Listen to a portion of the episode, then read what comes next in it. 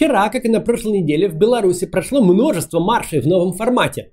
Люди собираются в своих домов, потом идут до центра района, соединяются там с другими колоннами и идут дальше.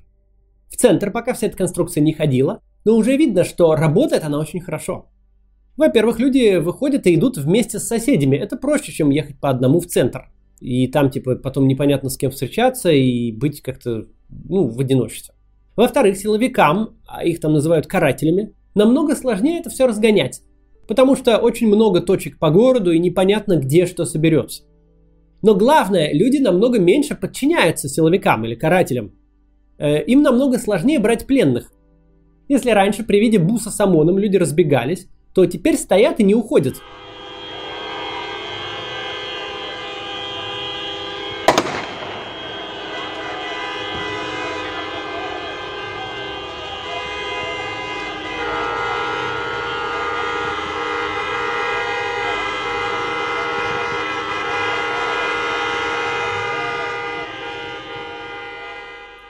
ОМОНу намного сложнее атаковать, потому что численного превосходства почти никогда нету, вообще их не так много. А идти в толпу они боятся. Одно дело поймать несколько человек из беспорядочно разбегающейся толпы. И совсем другое атаковать сплоченных и никуда не собирающихся убегать людей. Вообще, когда люди разбегаются, это э, такая стратегия индивидуального выживания. Ну, типа, все побежим в разные стороны, пару человек, может, и поймают, но я, глядишь, сам убегу. А когда встают и стоят, это коллективное выживание. Не отдадим никого. Или возьмете всех, или уйдете ни с чем. И, конечно, когда марш состоит из идущих друг с другом знакомых и соседей, вероятнее, что при опасности люди выберут вторую стратегию.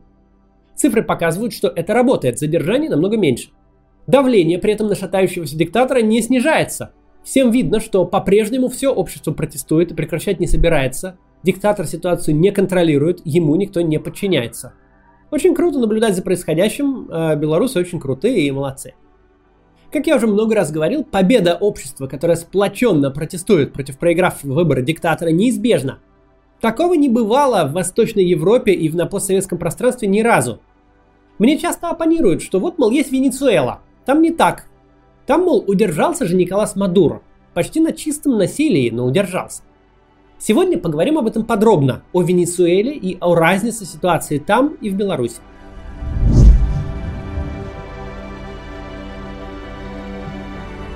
Итак, э, в белорусском и венесуэльском режиме действительно есть много параллелей.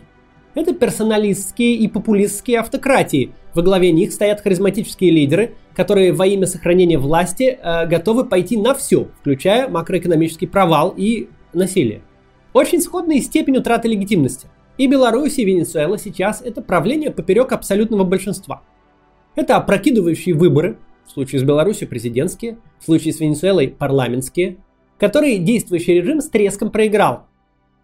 В первом случае проиграл и сфальсифицировал результаты. Во втором проиграл и просто игнорирует парламент как институт, создав параллельный.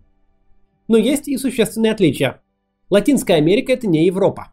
К югу от Соединенных Штатов, помимо привычных остальному миру политических групп, важнейшую роль играют наркокартели. Латиноамериканский наркокартель – это непривычное нам организованное преступное сообщество это фактически государство в государстве. Их финансовые обороты – это макроэкономический показатель. На них прямо или опосредованно работают целые проценты трудоспособного населения. На многих территориях они выполняют фактически функцию государственной власти. В случае Венесуэлы это так называемый картель де лос солес, картель солнц. Это неофициальное название, оно происходит от знаков различия высшего генералитета Венесуэлы в форме стилизованного солнца – Картель де лос Солес – союзник и деловой партнер крупнейших колумбийских и мексиканских картелей. Это не какая-то отдельная организация, это фактически и есть Венесуэла. Обеспечением наркотрафика э, занимается политическое руководство, полицейские силы, а главное – армия. Влияние картелей на латиноамериканскую политику – это, переводя на остальной мир, сумма влияния крупнейших корпораций, политических партий, силового и административного аппарата. У них есть все Деньги, оружие, зависимый и лояльный электорат. Когда мы говорим про настолько бедные страны, как Венесуэла, влияние картелей становится безграничным. У них просто больше денег, чем лежит в разоренном бюджете, больше автоматов, чем он может купить. Мексиканские и колумбийские картели крайне заинтересованы в том, чтобы не утратить картель де Лос Солес, чтобы погрязшее в коррупции венесуэльское государство не перестало работать на них. Это очень удобно, надо признать, когда в деле производства и контрабанды наркотиков в США и Европу у вас есть в союзниках картель в форме целого правительства. В случае венесуэльского режима на его стране действительно очень могущественная, богатая, влиятельная транснациональная сила, которая действительно от его сохранения зависит и много потеряет в случае реформ. Это не единственное отличие белорусского и венесуэльского режимов. В Венесуэле все гораздо хуже с человеческим капиталом, там ниже уровень образования, по социальной структуре Венесуэла ближе к Африке, чем к Европе. Четверть населения дети младше 14 лет. Там очень высокий уровень насилия. Когда я говорю очень высокий, это надо понимать буквально. 56 убийств на 100 тысяч населения в год. В худший год в России по этому показателю, это был 1994, убийств было 32 на 100 тысяч. В худший год для Беларуси, 98 было 10 убийств на 100 тысяч. Сегодня в Беларуси 3-3,5 убийства на 100 тысяч, в 15 раз меньше, чем в Венесуэле. Поэтому, когда вы видите кадры кровавых разборок на улицах Каракаса между протестующими армией и полицией, полезно понимать, что на местное население это совсем не производит такого же впечатления. Это общество с очень высоким уровнем насилия и, как следствие, очень высокой степенью к нему толерантности. Насилие не ужасает, когда насилие – это образ жизни. В обществе, где любые вопросы решаются насилием, где каждый год убивают одного из двух тысяч человек, гораздо проще и власть удержать насилием. Венесуэла во всем, кроме типологии политического режима, это совсем не Беларусь. Экономические последствия удержания Лукашенко у власти будут сходны, но пока совсем ничего общего. Но все-таки главное, что отличает Мадуро от Лукашенко, это то, что у него действительно есть ответ на вопрос, кому я нужен, кроме себя. Мощнейшей и богатейшей организованной преступности региона, которая не готова отказываться от государства картеля и у которой есть ресурс этот режим поддерживать. Кстати, именно это одна из причин э, той невиданной скорости, с которой лидеры латиноамериканских стран признали президентом спикера парламента Хуана Гуайдо, когда он объявил себя президентом в ходе венесуэльского кризиса. Картели и без того огромная проблема, а государство-картель, правительство на службе наркотрафика – это уже беда. Заканчивается 2020 год, и это хороший повод, чтобы подумать, что вы хотите изменить в своей жизни и чего добиться в следующем году. Уйти со скучной работы, где нет никакого развития, научиться воплощать крутые идеи, которые роятся в голове, или освоить востребованную профессию и получить наконец удовольствие от работы. Тогда присоединяйтесь к бесплатной онлайн-конференции профессии будущего, которую весь декабрь будет проводить онлайн-университет Skillbox – вы узнаете, как выбрать профессию в дизайне, программировании, маркетинге и даже киноиндустрии. Вас ждут крутые спикеры, практики из крупных компаний Сбер, Яндекс, AliExpress, Mail.ru, Microsoft и другие. Они расскажут о современных трендах, новых профессиях и образовании и проиллюстрируют все реальными историями из своей практики. Вы сможете попробовать себя в разных направлениях и понять, какую профессию хотите освоить в новом году. А еще прокачайте личную эффективность и навыки прохождения собеседований. Ну а поскольку все происходит в преддверии Нового года, вас ждут подарки и розыгрыши от партнеров. В том числе у вас будет шанс выиграть MacBook Air, 12 iPhone или наушники AirPods. Но главное, конечно, вы сделаете первый шаг в востребованную профессию и получите знания и навыки, которые помогут вам в жизни. Чтобы принять участие в конференции профессии будущего от Skillbox, переходите по ссылке из описания и регистрируйтесь. Это абсолютно бесплатно. Совсем не та ситуация Лукашенко. Пока не видно какой-то значительной силы, которая проиграет от его свержения. С одной стороны, есть силовики. Нет сомнений, что для тех, кто избивал, похищал, пытал протестующих и случайных прохожих, сохранение Лукашенко у власти – единственная защита от тюрьмы. Они знают, что совершали тяжкие преступления. Может быть неосознанно, но понимают, что у любого другого лидера не будет никакого шанса просто забыть кровь на улицах Минска летом-осенью 2020 года. Если новое правительство будет более радикальным, сядут многие. Если компромиссным, осудят стрелочников, конечных исполнителей. Но реальности, в которой не садится никто, не существует. Нельзя проводить опричные рейды в европейской столице 21 века. Эти люди преступники. На их руках увечья и трупы. Они боятся сесть и будут поддерживать Лукашенко до последнего. С другой стороны, тех, которым реально грозит тюрьма, а в случае Беларуси, где существует смертная казнь, может и не только тюрьма, их довольно мало таких людей. Мы не говорим о всей белорусской милиции, мы вообще не говорим об армии, почти не говорим о внутренних войсках. Мы говорим по самому большому счету о полутора тысячах ОМОНовцев и персонале нескольких СИЗО и отделов полиции. Даже не о них всех. Не каждый ОМОНовец и не каждый сотрудник СИЗО, и даже не каждый сотрудник советского РОВД кого-то убил или покалечил или над кем-то издевался. Людей, которым действительно обратной дороги нет, которым грозит не только увольнение, но и преследование, несколько сотен. Вот этим нескольким сотням действительно Лукашенко нужен. Как бы плохо не было с ним, но одиночная камера полтора на два метра в любом случае хуже. Всем остальным милиционерам, военным, чиновникам, всем, кто не замешан в прямых преступлениях, какая по большому счету разница, какая там фамилия у начальника в Дворце Республики.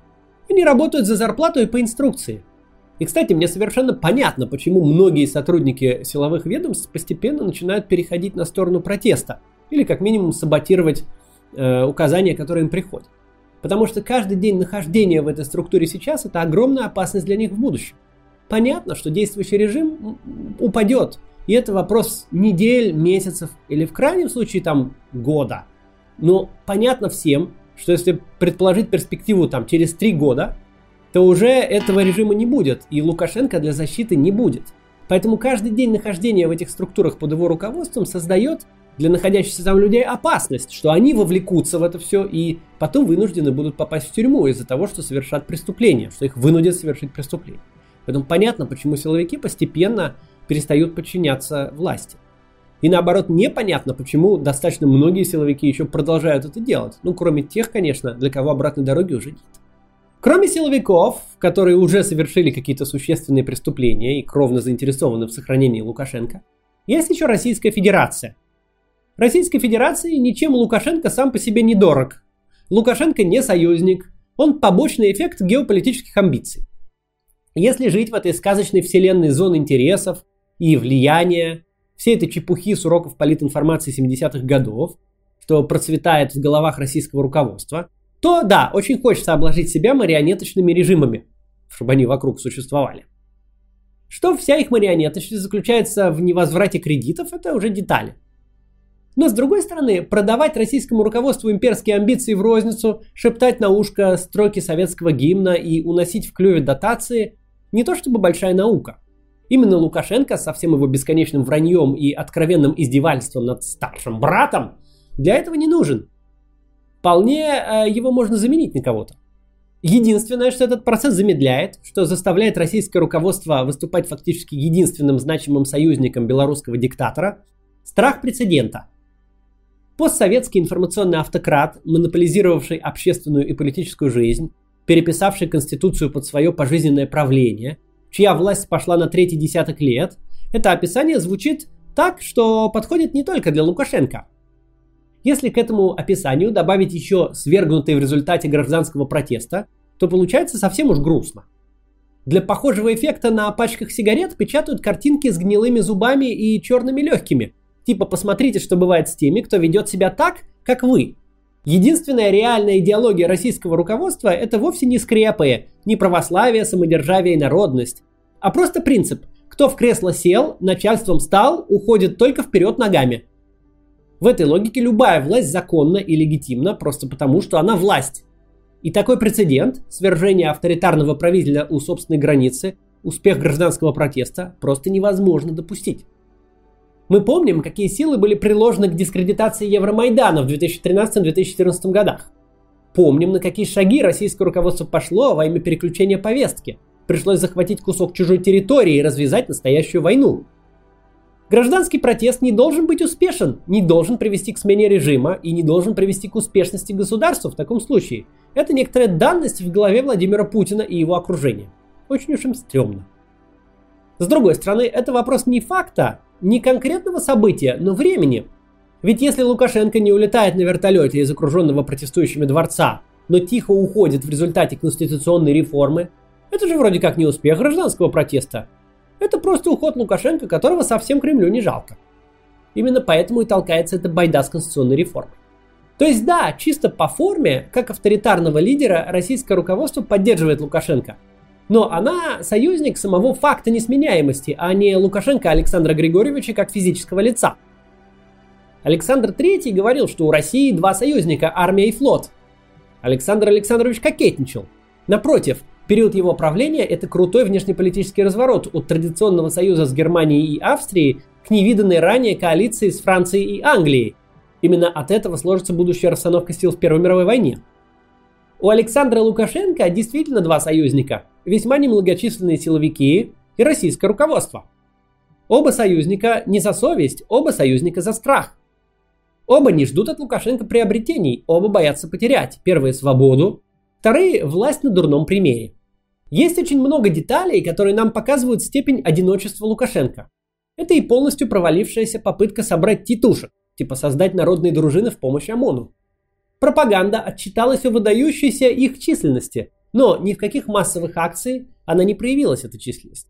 Это буквально одни и те же от силы сотни, если вообще не десятки людей, которые участвуют в автопробегах за Беларусь. Это несколько подряд проваленных попыток собрать провластную акцию хоть какого-то размера.